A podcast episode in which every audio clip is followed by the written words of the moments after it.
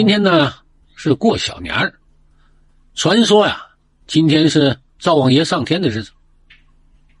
这个小年儿呢，也叫祭灶节，啊，灶王节，还叫扫尘日，是中国的一个传统节日。这日期呢，因为地域不同，啊，也略微的差一天。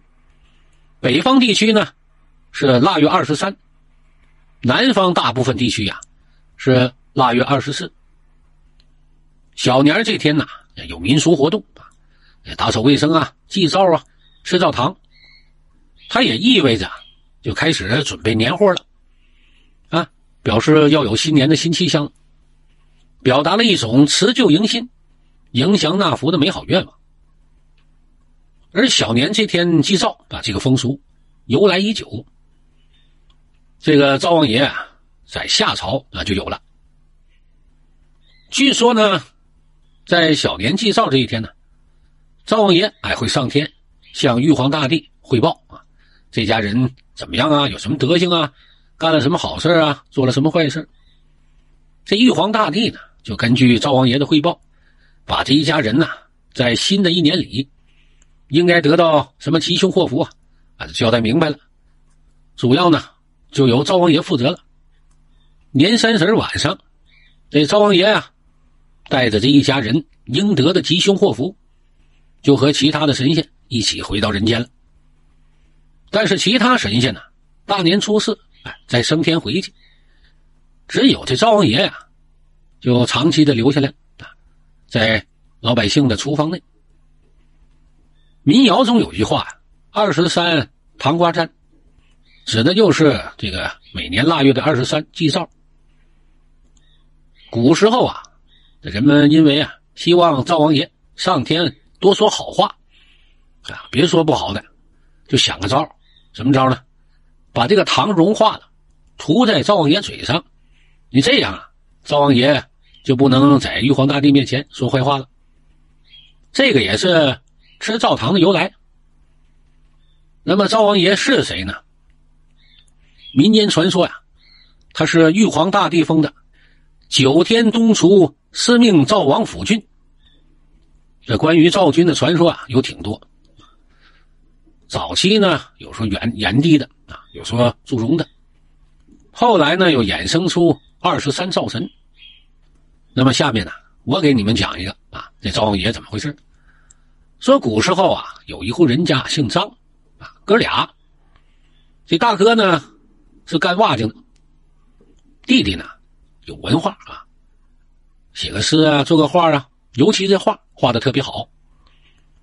这大哥的拿手活啊是盘锅台。你别小看这盘锅台呀，会盘的那好烧啊，不会盘的倒烟，呛人啊。这张家老大盘这锅台呀，手艺非常好。长年累月，这老大哥这出了名了，方圆十里八里的都尊称他叫赵王张。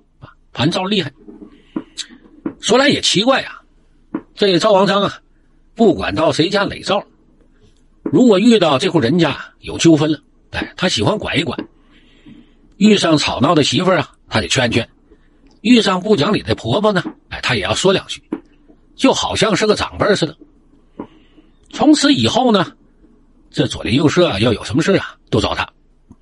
大家伙呢，也很尊敬他。这赵王章啊，整整活了七十岁，寿终正寝的这一天呢，正好是腊月二十三的晚上。这赵王章一去世啊，老张家乱了套了。原来啊，那赵王章在世的时候啊是一家之主，家里的事情啊都听他吩咐。这大哥不在了，这弟弟呀只会写个诗、画个画，虽然岁数也不小了吧。可是他从来没管理过家务，这下就乱套了。这几房儿媳妇啊，就吵着闹着要分家。这日子被搅的，天天呐乱糟糟的。这老二啊，整天的愁眉苦脸。有一天呢，逼没招了，终于想出个点子来。就在腊月二十三日啊这一天，也就是他大哥呀一周年的忌日，半夜，这老二啊把全家人都给喊醒了。赶紧起来，起来！大哥显灵了，就将这些什么儿媳妇啊、全家老小、叔辈哥们都领厨房去了。就见那厨房啊，黑黢黢的墙上，这蜡烛火头啊，忽悠忽悠的，这么一闪，哎，就瞅那墙上啊，这老大两口子这容貌啊，就显现出来了。家里人都惊呆了。这时候老二说了：“哎，我跟你们说啊，我睡着了，呃，做个梦，梦着大哥和大嫂呢，哎，已经成仙了，玉帝封他为九天东厨司命灶王神君。你们平时那好吃懒做的啊，什么妯娌不和呀，不敬不孝啊，闹得家里就不得安生。大哥还知道啊，啊，你们闹分家呢，很生气，准备上天禀告玉帝。”年三十晚上呢，就下界来惩罚你们。这下这些什么儿女、侄媳妇、叔辈吓坏了，连忙跪在地上磕头，赶忙取来这赵王昌平日爱吃的甜食，供在灶上，恳请赵王爷饶恕。从此以后啊，什么叔辈哥们也不闹了，媳妇们也不敢撒泼了，全家是和平相处。这老少安宁，好好的就过日子。这件事情呢，就被街坊邻居知道了，一传十，十传百呀，好家伙，都来打听这老张家到底怎么回事。其实呢，这个腊月二十三晚上那个灶壁上显那灶啊，那是老二提前画的，他是假借大哥显灵，来镇唬这些不和的亲戚。没想到这办法挺灵的。所以啊，这当地的老乡邻居，都找老二了。哎，你这挺好，给我画一个。这老二开始啊，就画的灶王像，给各家邻居送去。如此一来呀，这个风俗习惯就流传开了，家家户户那厨房啊，都贴灶王像，形成了到腊月二十三就给灶王爷上供，祈求全家平安。